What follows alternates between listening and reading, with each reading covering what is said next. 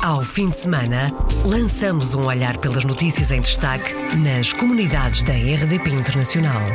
As reportagens, os protagonistas e os acontecimentos na revista da semana. Edição de Virgílio Luís Silva. Em destaque nesta revista da semana, foi reeleito, mas há países que anunciaram que não reconhecem a vitória de Nicolás Maduro nas eleições de domingo passado na Venezuela. Miguel Albuquerque está em Londres desde quinta-feira. A comunidade madeirense na capital inglesa está satisfeita e com muita curiosidade. É uma ofensiva diplomática o que anuncia o governo. Junho é o mês de Portugal nos Estados Unidos. Bem-vindo à Revista da Semana. Revista da Semana. Iniciamos esta revista da semana com a notícia que foi reeleito, mas há países que anunciaram que não reconhecem a vitória de Nicolás Maduro nas eleições de domingo passado na Venezuela. O Conselho Nacional Eleitoral anunciou os primeiros resultados oficiais que deram a Maduro 67,7% dos votos. As denúncias de fraude levaram a oposição na Venezuela a pedir novas eleições, numa altura em que vários países contestam os resultados oficiais, como deu conta Pedro Saguerra, o enviado especial da Rádio Pública Portuguesa. Estados Unidos, Panamá e Chile são os primeiros a anunciar que não reconhecem a vitória de Nicolás Maduro. O atual presidente venceu com 67,7% dos votos. A abstenção chegou quase aos 40%. Os dados são do Conselho Nacional Eleitoral. Logo que foram revelados, o candidato que ficou em segundo, Henri Falcão, fez saber que não reconhece estes resultados e pede eleições já em outubro. Então, onde não há um processo transparente limpio que permita que fluya a vontade. Quando não há um processo transparente, limpo, que permita que a vontade da maioria seja aceita em função da causa democrática, para que se possa de verdade encontrar uma saída para a paz, para acabar com as dificuldades, para que não haja mais mortes e que nos permita abordar os problemas das pessoas, que são, por exemplo, a fome, a mortalidade, a falta de serviços. Nós não reconhecemos este processo eleitoral como válido, como certo. Para nós, não houve eleições. Há que fazer novas eleições na Venezuela. Para nós, não houve eleições. Há que fazer novas eleições em Venezuela. Tal como previsto, estas eleições ficam marcadas por diversas polémicas. Por exemplo, as urnas encerravam às seis da tarde. Duas horas depois, ainda eram vários os venezuelanos que continuavam a votar. A reportagem de Pedro Saguerra na Venezuela. O chefe da diplomacia portuguesa critica a forma como decorreu o processo eleitoral, mas diz que Portugal vai reagir em sintonia com a União Europeia, garantindo sempre, primeiro, os interesses dos portugueses e dos lusodescendentes. Portugal tem eh, relações bilaterais que são muito importantes com a Venezuela. Nós temos quase meio milhão de portugueses e luso-venezuelanos residindo na Venezuela. Temos contacto com todas as autoridades venezuelanas, o Presidente e o seu governo, mas também a Assembleia Nacional. Cuidaremos de ver como é que as nossas relações bilaterais vão evoluir, na certeza, porém, de que tudo faremos para ajudar os portugueses e luso-descendentes e nada faremos que prejudique os interesses dos portugueses e dos luso-descendentes que residem na Venezuela. Qualquer medida que o governo tome Qualquer atitude que o governo tome face à Venezuela depende da resposta a esta pergunta muito simples. Essa atitude prejudica ou beneficia a comunidade portuguesa e luso-descendente? Se beneficia, nós tomamos. Se prejudica, não tomamos. Declarações de Augusto Santos Silva, o ministro português dos Negócios Estrangeiros, diz que Portugal vai alinhar com a posição da União Europeia. Teremos na próxima segunda-feira uma reunião dos ministros estrangeiros da União Europeia e certamente este tema será objeto de debate entre nós, de forma a que possamos ter uma reação eh, coletiva, conjunta e possamos ver em que é que podemos contribuir como União Europeia para que a Venezuela possa resolver a crise política em que vive, Portugal em sintonia com a União Europeia, mas salvaguardando sempre, em primeiro lugar, a defesa da comunidade portuguesa na Venezuela. O ministro dos Negócios Estrangeiros lamenta a forma como decorreram as eleições. Registamos e lamentamos que as eleições eh, tenham decorrido nas condições que tínhamos previsto, com uma fraca participação popular, foi mais o número de eleitores que não votou do que o número de eleitores que votou, num uh, prazo que era injustificado, visto que o novo presidente só toma posse em 2019 e que não permitiu que as diversas forças concorrentes tivessem uh, o tempo necessário para a respectiva campanha, à exceção, evidentemente, do incumbente, do presidente Maduro. O olhar crítico de Augusto Santos Silva, ministro dos Negócios Estrangeiros, que considera lamentável a forma como decorreram as eleições presidenciais de domingo passado na Venezuela. É preciso conhecer melhor as diásporas e os seus contributos para os países de origem. Esta foi uma das conclusões do Fórum Anual das Diásporas que aconteceu durante todo o dia de sexta-feira da semana passada em Genebra. O fórum foi promovido pela Assembleia Parlamentar do Conselho da Europa e nele participaram os dois deputados portugueses eleitos pela imigração pelo Círculo da Europa. O socialista Paulo Pisco explica que a relação das diásporas com os países de origem esteve em discussão. Houve um texto com conclusões, por um lado, pela necessidade de um maior conhecimento da influência que têm as diásporas nos seus países de, de origem, particularmente no que diz respeito à necessidade de haver uma dinamização que fazem da economia. Por outro lado, a necessidade também de os governos dos 47 Estados-membros do, do, Conselho da Europa desenvolverem de uma maneira muito mais uh, precisa políticas públicas, ações, medidas diversas, mesmo serem sensibilizados para desenvolverem todas estas políticas públicas que possam ajudar, uh, designadamente, os, os, empresários das diásporas. Portanto, foi uh, em torno destas temáticas que uh, se produziram as conclusões.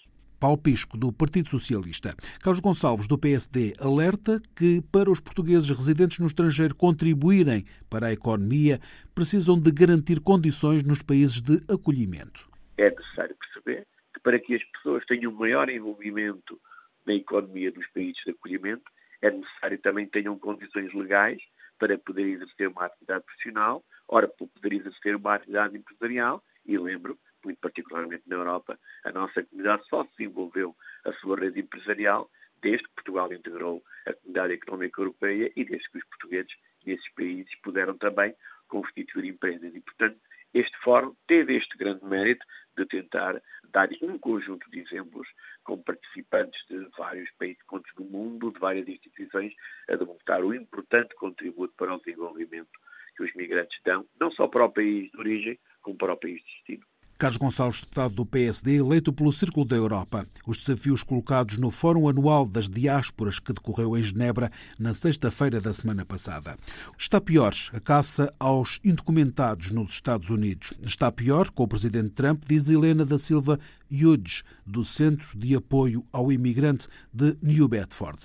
As autoridades estão a fiscalizar empresas e os seus trabalhadores à procura de ilegais que podem ser deportados do país, para além das multas para as empresas e até eventual pena de cadeia. Há portugueses nesta situação, diz Helena da Silva Hughes, na RDP Internacional muitas vezes das companhias portuguesas mesmo têm pessoas que vieram cá por visita por 90 dias e infelizmente nunca voltaram. Isso é uma coisa que nós temos a ver muito, não só com as companhias de construção, mas também em restaurantes. Isso, isso temos a ver e muitas destas companhias grandes portuguesas mesmo ah, vão à procura das pessoas mesmo portuguesas para, para trabalhar e infelizmente muitas dessas pessoas não têm documentos, vieram cá, como já mencionei, por 90 dias e nunca regressarem a Portugal e agora principalmente com o Presidente Trump, é, é, todas as pessoas que estão cá sem documentos, eles estão à procura. E, infelizmente, agora o que vão fazer é ir aos, estas companhias que estão a empregar estas pessoas sem documentos e vão ah,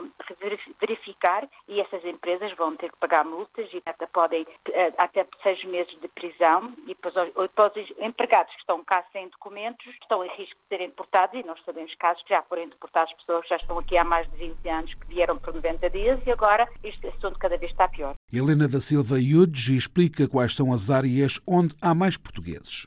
Quer dizer, nós estamos a falar em Flórida, também estamos a falar em Massachusetts, em Rhode Island, em Califórnia, onde Providence, não é onde é que tem também, nós temos uma grande comunidade portuguesa nestas áreas e muitas, muitas dessas, destas companhias portuguesas também estão nestas áreas, não é? E então, estas companhias que estão a empregar uh, pessoas, quer dizer, não só a nossa comunidade portuguesa, não é que isto é, um, este é um assunto que de todas as comunidades que estão cá sem documentos, mas como estamos a falar na nossa comunidade portuguesa, estes estados são estados onde a nossa comunidade portuguesa está. Nos Estados Unidos é a caça aos indocumentados. As autoridades de Newark, New Bedford e Flórida vão investigar as empresas e os seus trabalhadores para saber se possuem os documentos necessários para residir e trabalhar no país. A diretora do Centro de Apoio ao Imigrante de New Bedford, Helena da Silva Hughes. O Salão de Imobiliário de Paris foi um sucesso. Carlos Vinhas Pereira disse na quarta-feira, à RDP Internacional, que este ano o número de visitantes excedeu as expectativas e ultrapassou os 17.800.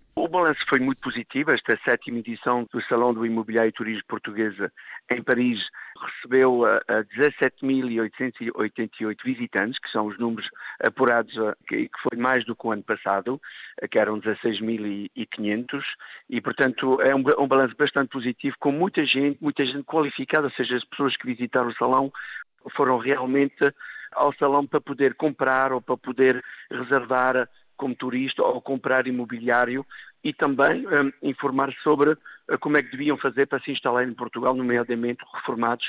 E este ano muita gente a comprar residências secundárias uh, em Portugal, porque, como vocês sabem, aqui em França vão ter um imposto acrescentado aqui uh, estas residências secundárias e a compra em Portugal pode ser uma alternativa com uma boa oportunidade de investimento ao mesmo tempo. Carlos Vinhas Pereira, presidente da Câmara de Comércio e Indústria Franco-Portuguesa. Miguel Albuquerque está em Londres desde quinta-feira. A visita do presidente do Governo Regional da Madeira está a ter impacto na comunidade madeirense, na capital inglesa. Estão satisfeitos e com muita curiosidade. Eduardo Caetano é o vice-presidente do Clube Santa Cruzense de Londres, que fez o convite a Miguel Albuquerque. O clube comemora 25 anos no dia 10 de junho, mas antecipou para ontem a celebração dessa efeméride. Há muita curiosidade a nível, claro, o Presidente do Governo Regional, é uma oportunidade, até, até tive aqui um impacto bonito a nível da polícia, a nível da Câmara aqui do Wandsworth, que também vai ser recebida pelo Sr. Presidente. É a primeira vez que este clube de futebol madeirense na capital britânica recebe uma alta figura regional. Eu fui o nosso convidado para ver cá o aniversário. Nós escolhemos a data que, que dava mais jeito a nós. E nunca tivemos a oportunidade de ter uma entidade aqui no, no Clube Santa Cruzense de Londres, assim mesmo ao, máximo, ao mais alto nível, em conversa eh, com o seu presidente, pronto, com uma data bonita, 25 anos, e pronto, e surgiu tudo e pronto, e o Sr. Presidente achou a data uma data boa. Miguel Albuquerque vai aproveitar a estada em Londres para promover a Madeira e privar com a comunidade madeirense. Em primeiro lugar, porque fui convidado pelo Santa Cruzense para fazer uma visita e aproveitei para fazer um encontro alargado com a comunidade eh, madeirense residente em Londres e vamos ter um conjunto de visitas e um jantar e vou, vou também um conjunto de empresários Portanto, vou aproveitar a visita para visitar a nossa comunidade e eh, corresponder àquilo que foi o convite também do, do, Santa Cruzense. Em termos daquilo que é a visita, não tão, portanto, não tão particular, ah, mas mais oficial? Mas ainda, ainda, temos também uma coisa que eu costumo ver, que é a promoção da Madeira, vou aproveitar também porque coincide na quinta-feira à noite com a promoção uh, da Laura Silva da Madeira no Chelsea, aproveitando o evento do Chelsea Flower Show, onde vamos ter os agentes de viagens todas, o embaixador de Portugal e parte também da nossa comunidade. Portanto, vamos fazer quinta-feira, sábado e domingo. O Santa Cruzense de Londres é o clube português com maior impacto na comunidade londrina e vê agora o seu nome ligado à Associação de Promoção da Madeira. Todos os caminhos vão dar, no princípio de julho, à Praia da Vitória, na Ilha Terceira. O encontro intercalar dos investidores da diáspora está marcado, Paula Machado, de 6 a 8 de julho. Potenciar os investimentos em Portugal e no mundo das comunidades portuguesas são as linhas norteadoras desta iniciativa pioneira. Rui Petencourt, secretário regional com a tutela das comunidades e anfitrião, sublinha a importância da diáspora açoriana. Há 250 mil habitantes nos Açores e há quatro vezes mais açorianos no mundo. Rui Petencourt, que destaca quatro as áreas preferenciais para os investimentos. O setor do turismo, por exemplo, que está a crescer entre 15% a 20% por ano. Investimentos nos recursos marítimos, até porque 18% do mar europeu é dos Açores, na ciência e tecnologia e também no agroalimentar, um setor em crescimento, explica Rui Petencourt. Os Açores, que têm 12,5% da população portuguesa, têm mais de 30% da produção do leite de Portugal e mais de 50% do queijo de Portugal. E novas áreas de produção agroalimentar, o chá tem tido uma procura e tem tido crescimentos gigantescos, porque é o único sítio na Europa que produz chá. Secretário Regional Rui Petencourt e algumas das potencialidades dos Açores, já o Secretário de Estado das Comunidades, piscou o olho ao atum açoriano. Falei do atum, julgo que é claramente uma das áreas que tem um potencial imenso para entrar no circuito que estamos a criar da rede de restaurantes portugueses no mundo. José Luís Carneiro, que apresentou alguns exemplos de negócios desta rede de investidoras. Rota do azeite e dos vinhos de Trás-os-Montes, que tem já 242 pontos de venda em São Paulo e no Rio de Janeiro. Estamos a trabalhar com a internacionalização da rota da filigrana em Gondomar e estamos a trabalhar para a internacionalização das rendas de bilros de Vila do Conde, que irão agora em junho para o Japão e seguidamente para a Coreia do Sul. São três exemplos que estão a internacionalizar-se por força da rede das comunidades portuguesas. E para este encontro, na Ilha Terceira já existem inscritos, mas Luísa Paz Loa, responsável pelo Gabinete de Apoio ao Investidor da Diáspora, lança o apelo. A inscrição e a participação é gratuita. No portal das comunidades encontrarão o e-mail guide NEGOVPT. É por aí que se deverão inscrever. Investidores da Diáspora, primeiro encontro intercalar em julho, na Ilha Terceira, Açores. A apresentação do primeiro encontro intercalar dos investidores da diáspora que decorreu na quarta-feira à tarde na Casa dos Açores, aqui em Lisboa. Boston, Providence e talvez Fall River são as cidades onde Marcelo Rebelo de Sousa vai estar para as celebrações do dia 10 de junho. O programa ainda não está fechado, mas é certo que vai ser na costa leste dos Estados Unidos, Luís Branco. O programa de Marcelo Belo de Souza nos Estados Unidos começará a 10 de junho. Visita duas importantes cidades, Boston e Providence. Será nesta última cidade onde o Presidente da República terá o seu primeiro banho de multidão. Embora as comunidades estejam juntas, politicamente são dois Estados com representação com o governo estadual. Portanto, o Presidente irá, no mesmo dia, logo de manhã, a uma sessão em Ponte Delgada, voa para Boston, há um descerrar da bandeira em Boston, depois vai para Providence e há lá o famoso Waterfire, é uma instalação de arte, reúne muita gente, ele aí é que vai ter a grande presença pública. Onésimo Teotónio de Almeida, mandatário da Presidência da República para a comemoração do 10 de junho, Dia de Portugal, nos Estados Unidos da América. Grande parte das comemorações estão a ser organizadas pelos cônsulos locais. Estão habituadíssimos, estão treinados, estão organizados, fazem isso profissionalissimamente. Aliás, foi a mensagem quando estive na reunião da Presidência da República, foi o que eu disse ao, Presidente Marcelo Rebelo de Sousa, foi que não se preocupassem, deixassem isso nas mãos das comunidades do lado de lá, porque está bem entregue. Eles, de facto, fazem isso muito, muito profissionalmente. Marcelo Rebelo de Sousa ainda não sabe se poderá ir a Fall River. A agenda desta visita está dependente da logística dos transportes. Quanto às comunidades portuguesas na Califórnia, o Presidente da República terá de agendar numa outra oportunidade, uma vez que agora não será possível essa visita a essa comunidade, uma das mais importantes dos Estados Unidos. Marcelo Rebelo de Sousa em Boston, Providence e talvez em Fall River, onde o Presidente da Câmara é luso-descendente. Pela primeira vez, as celebrações do Dia de Portugal vão ser divididas entre os dois lados do Atlântico, Açores e Estados Unidos, de onde chega o reconhecimento dos portugueses de Rhode Island pela visita do Presidente da República por ocasião do Dia de Portugal. Uma visita mais que merecida, diz Daniel da Ponte, deputado luso-americano em Rhode Island especificamente à comunidade de Rhode Island, que os portugueses representam 12% da população do Estado. Já há décadas que um presidente de Portugal não visita o Estado de Rhode Island. Portanto, eu acho que isto aí também foi merecido e acho que a comunidade merece este reconhecimento porque, de facto, é uma comunidade que tem um amor especial uh, para Portugal. Esta comunidade portuguesa, nos Estados Unidos, mas especificamente no Estado de Rhode Island, é uma comunidade que está completamente integrada na sociedade americana e apesar de não ter nenhuma obrigação de manter a nossa língua, a nossa cultura e tudo que faz, faz mesmo pelo amor à pátria. A comunidade portuguesa em Rhode Island representa 12% da população daquele estado norte-americano. Daniel da Ponte, deputado luso-americano, um dos convidados do programa Câmara dos Representantes, que pode ouvir na íntegra em podcast em rdpinternacional.rtp.pt. É uma ofensiva diplomática o que anunciou o governo. Junho é o mês de Portugal nos Estados Unidos, mais de 130 ações em 60 cidades em 12 estados norte-americanos para projetar a imagem de Portugal.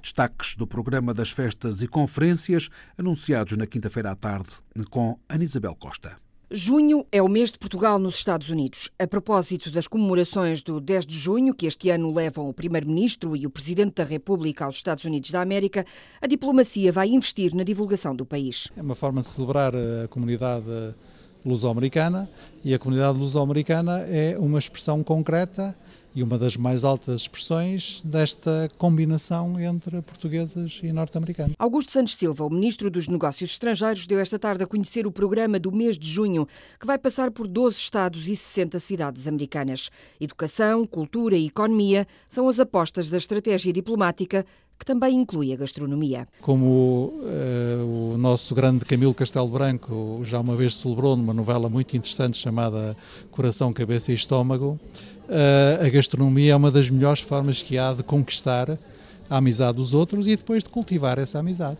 Os festivais de gastronomia e a prova de vinhos são apenas uma pequena parte do programa do mês de Portugal nos Estados Unidos, que inclui espetáculos musicais, cimeiras bilaterais, um fórum sobre ensino superior e ciência e a primeira Conferência Nacional Luso-Americana, que vai reunir todos os eleitos luso-descendentes os destaques do mês de Portugal nos Estados Unidos.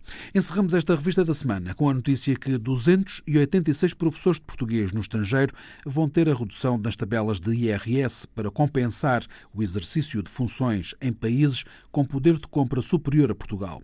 Governo e sindicatos chegaram na quinta-feira a acordo e na reunião que decorreu no Ministério dos Negócios Estrangeiros foi colocado um ponto final a uma reivindicação com mais de 18 anos. O anúncio foi feito à RDP Internacional pelo secretário de Estado das Comunidades. Uma medida nova com impacto em 286 professores, são 286 professores que vão ver as suas condições de vida melhoradas eh, por força da não tributação de uma parte do seu salário, o que significa garantir melhores condições de atratividade da função de professor de português no estrangeiro eh, e ao garantirmos outras condições de eh, atratividade do ensino de português no estrangeiro, estamos a conseguir garantir que os professores têm eh, melhores condições para manterem uma regularidade profissional e para manter uma estabilidade na carreira de professor no estrangeiro. Uma medida saudada pelos sindicatos. Meio percurso é como Carlos Pato, presidente do Sindicato dos Professores no Estrangeiro, avalia a medida para sublinhar que o objetivo é isenção total de IRS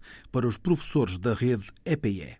É um meio percurso, falta o percurso inteiro, que será a isenção total e que, de facto, o governo português reconheça que o ensino português no estrangeiro gera mais-valias de reconhecimento pelas autoridades de acolhimento dos países onde estamos a trabalhar, quer no ensino da língua, quer na difusão da cultura portuguesas.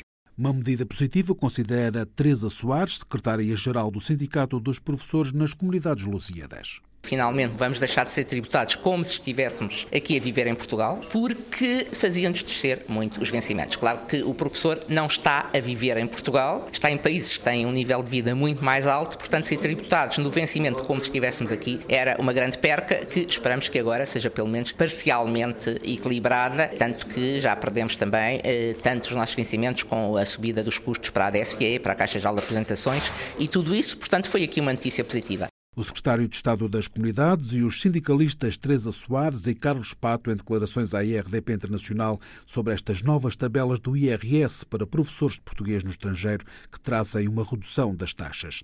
Uma medida com efeito retroativo a janeiro, à semelhança do que já foi feito para os trabalhadores consulares, com o objetivo de compensar os funcionários e professores que exercem funções ao serviço do Estado português em países com o poder de compra superior superior a Portugal. Fechamos assim esta revista da semana. Ao fim de semana, lançamos um olhar pelas notícias em destaque nas comunidades da RDP Internacional. As reportagens, os protagonistas e os acontecimentos na revista da semana.